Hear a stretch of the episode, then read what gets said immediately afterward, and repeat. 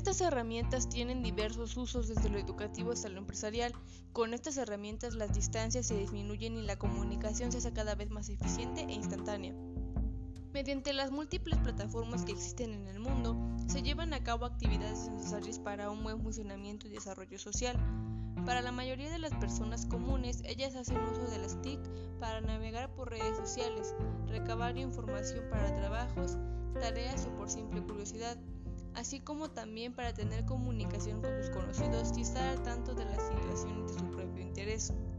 Esto puede parecer un gran beneficio para todos, hablando individualmente o en conjunto, pero muy escasamente las personas que reciben alguna información o la buscan no se aseguran de que sea verídica, pudiendo crear conflictos de malos entendidos o de realizar acciones erróneamente. Para ello traigo unos simples pasos que nos sugiere Yesenia Martínez, publicados en marzo del 2019 ella nos recomienda llevar a cabo estas instrucciones para confirmar que tu información sea legítima.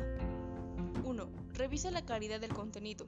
Te darás cuenta que su información es de calidad si en su portal están datos como nombre del autor, fecha de publicación, fuentes consultadas y si la redacción o signos de puntuación son bien utilizados, así como una congruencia en la información redactada.